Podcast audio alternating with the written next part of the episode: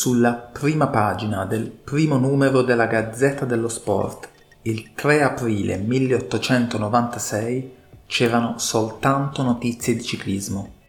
Ed è lo stesso giornale, 13 anni dopo, a organizzare la prima edizione del Giro d'Italia, che parte il 13 maggio 1909 in piena notte da Piazzale Loreto a Milano.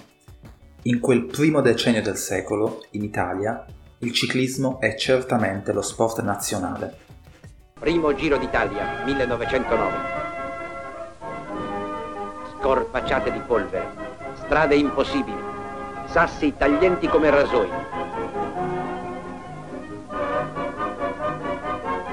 Certe volte i corridori devono scendere di bicicletta e procedere a piedi per misure di sicurezza personale.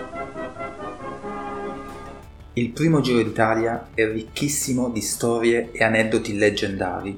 Biciclette pesanti 15 kg, tappe che attraversano ripidi sentieri sterrati, corridori che cercano di evitare gli Appennini saltando su un treno. Si iscrissero in 166, conclusero la corsa in 49. La classifica venne calcolata a punti e a vincere fu Luigi Ganna, un 25enne della provincia di Varese, che inforcava ogni giorno la sua bicicletta per andare a lavorare nei cantieri edili di Milano. È lui uno dei pionieri del ciclismo su strada e le sue imprese si fisseranno nella memoria di milioni di italiani. Lo ricorderà, molti anni dopo, lo scrittore Curzio Malaparte con queste parole. Quando ero un ragazzo, gli exploit di Petit Breton e di Luigi Ganna non mi lasciavano dormire la prima epopea della bicicletta fu la mia Iliade.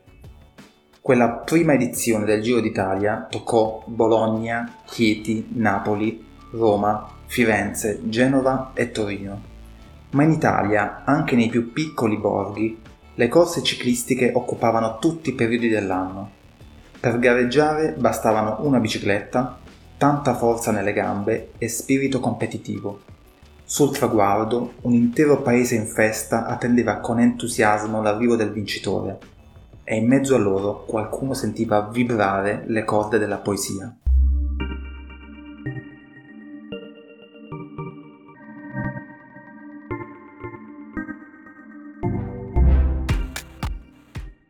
All'inizio del 1909 Dino Campana ha 23 anni ed è da poco rientrato dal suo leggendario viaggio in Argentina.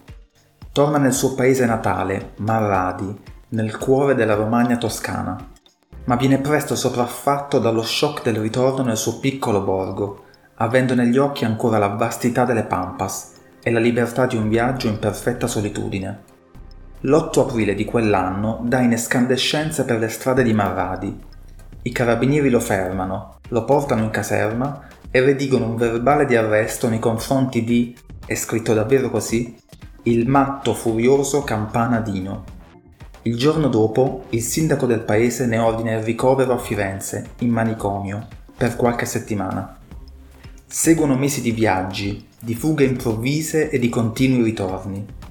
Campana è però probabilmente in paese il giorno dell'arrivo di una corsa ciclistica, la Firenze-Marradi, 90 km dal Ponte Rosso di Firenze attraverso i colli del Mugello.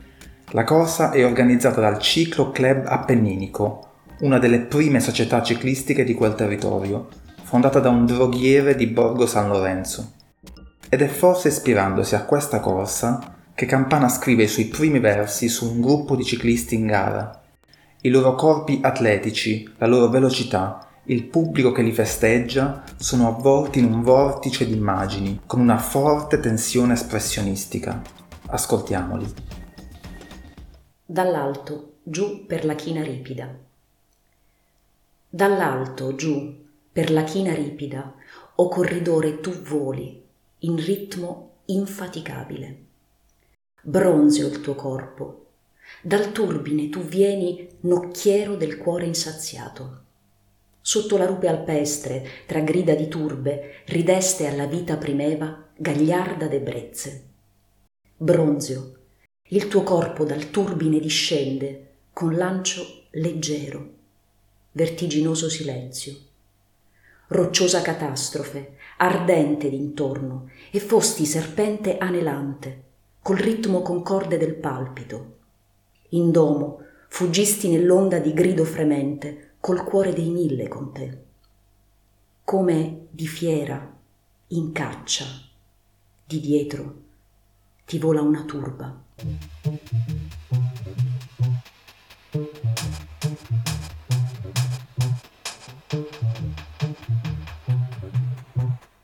Non è vertiginoso soltanto il silenzio. Tutta questa poesia è una vertigine.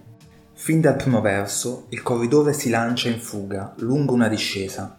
Adesso può volare giù, verso il traguardo. La ricerca del successo gli rende il cuore insaziato.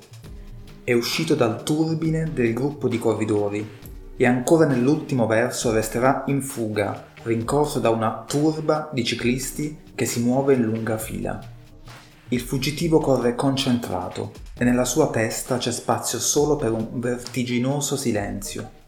Ma tutto intorno una gran folla di gente, sotto le rupi della montagna, gli urla il suo sostegno in un'onda di grido fremente.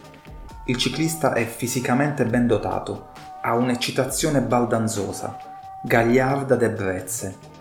Eppure si scorge, ben nascosta, la paura della sconfitta, un'inquietudine evocata dalla rocciosa catastrofe ardente e dalla ripetizione del termine turba. In questi versi c'è tutto lo spirito travolgente dei pionieri del ciclismo di quegli anni, ma c'è anche quel nucleo di velocità, audacia e sacrificio che ancora oggi si conserva, nonostante tutto, nelle gare in bicicletta. Tino Campana scrive questi versi su un quaderno scolastico pieno zeppo di versi incisi a penna l'uno sull'altro. Sono poesie scritte tra il 1909 e il 1912, ma che finiscono apparentemente dimenticate tra le sue carte. Dopo la morte del poeta, nel 1938, il fratello Maglio consegna questo quaderno al critico Enrico Falqui, che quattro anni dopo ne cura la pubblicazione. Poi restituisce il quaderno a Maglio Campana ma sull'Appennino tosco-emiliano ormai infuria la guerra. Marradi si trova praticamente sulla linea gotica. Alla fine dell'estate del 1944 le truppe alleate cercano di sfondare e i tedeschi compiono i loro eccidi più cruenti, come quello di Marzabotto, a poche decine di chilometri dal paese di Campana. In preda al panico, Maglio Campana e sua moglie decidono di disfarsi di carte e documenti presenti in casa. Il quaderno, con molte altre carte del poeta, viene bruciato e gettato nel fiume. È un destino che si ripete per i manoscritti di Campana. Nel 1913 il poeta aveva scritto una nuova versione di quella poesia sul ciclismo, con alcune piccole varianti e una modifica sostanziale in chiusura. I versi si chiudevano con un'invocazione, Dionysos, Dionysos, Dionysos, un riferimento esplicito alla lettura dei ditirambi di Dioniso di Friedrich Nietzsche. Campana intitola questa versione Giro d'Italia in bicicletta e ci aggiunge un sottotitolo, Primo arrivato al traguardo di Marradi. Per qualcuno è questa la prima poesia italiana dedicata al Giro d'Italia ma Marradi in quegli anni non è un arrivo di tappa del giro e non ne viene neppure attraversata. E allora non sappiamo perché Campana inserisca nel titolo l'espressione Giro d'Italia.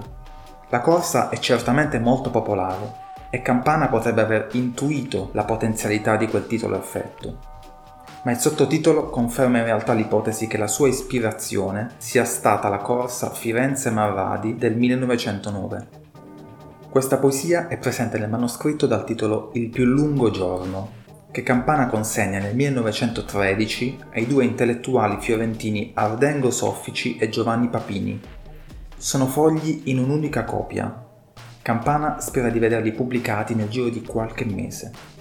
Ma Soffici e Papini li smarriscono tra le loro carte.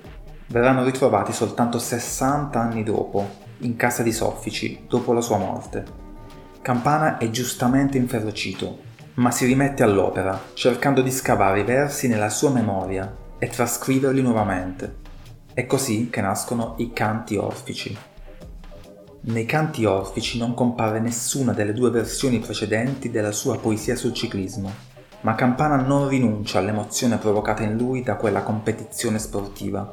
All'interno della sezione delle immagini del viaggio e della montagna leggiamo questi versi. L'aria ride, la tromba a valle i monti squilla, la massa degli scorridori si scioglie. A vivi lanci, i nostri cuori balzano e grida ed oltrevarca i ponti. E dalle altezze agli infiniti albori, vigili, calan trepidi pei monti, tremoli e vaghi, nelle vive fonti, gli echi dei nostri due sommessi cuori. Hanno varcato in lunga teoria, nell'aria non so qual bacchico canto, salgono, e dietro a loro il monte introna. E si distingue il loro verde canto,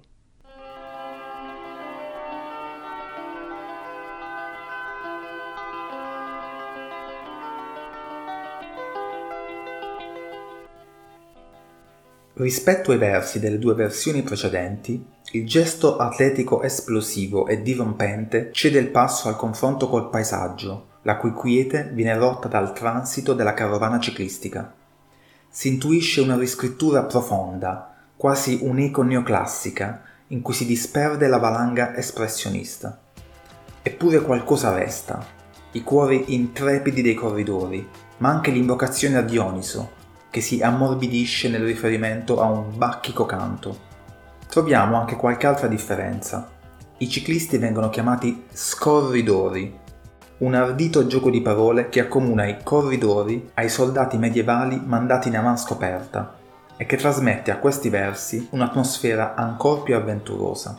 Del resto, l'atleta è visto da Campana come colui che offre l'occasione dell'avventura, dell'anelito alla conquista, al successo e al trionfo. I ciclisti, in prossimità del traguardo, si muovono in lunga teoria, cioè in una scia che corre spedita, allineata. Si è sciolta ormai la massa degli scorridori dei primi versi. Infine si ripete per due volte il verbo varcare, a indicare allo stesso tempo il superamento dei limiti personali, ma anche il superamento fisico della linea del traguardo. Per Campana poi c'era anche qualcos'altro da varcare, da superare il condizionamento spirituale, la gabbia di una vita, di una normalità da cui cercava continuamente una ragione per fuggire. Non è finita qui. Esiste una quarta poesia di Campana sul ciclismo, in realtà una nuova riscrittura, ma a rendere speciale questi versi è la dedica a Filippo Tommaso Marinetti, già perché il 1909, l'anno del primo Giro d'Italia, della corsa Firenze-Marradi, delle prime composizioni del quaderno di Campana è anche l'anno del manifesto del futurismo. Nel 1913 poi Umberto Boccioni realizza la scultura Dinamismo di un ciclista e forse esattamente in quell'anno Campana invia la poesia a Marinetti sperando in una pubblicazione che non verrà concessa. Resterà così fra le bozze lasciate dal poeta.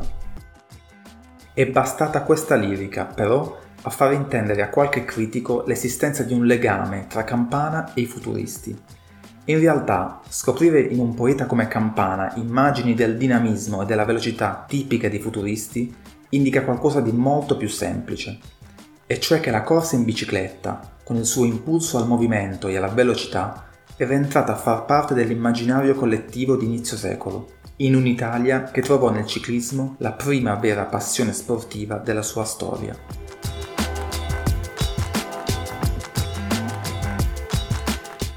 Quella corsa ciclistica Firenze-Marradi dell'estate del 1909, a cui Campana si era forse ispirato per i suoi versi, era stata vinta da Domenico Vanni. Non sarebbe mai diventato un ciclista famoso. Era uno scalpellino di vent'anni, nato anch'egli a Marradi, un proletario come gran parte dei pionieri del ciclismo.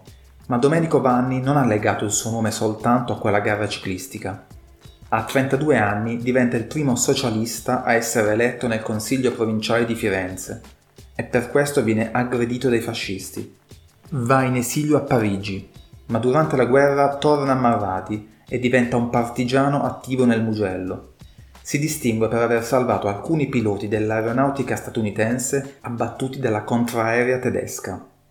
Viene arrestato dai nazifascisti, torturato e deportato a Mauthausen ma ne esce vivo e nel 1946 torna a Marradi con la carica di vice sindaco. Vanni fu un sovversivo per la libertà, come è stato definito nella sua biografia. Sovversivo come fu, in un modo tutto suo, anche il suo concittadino più illustre, Dino Campana.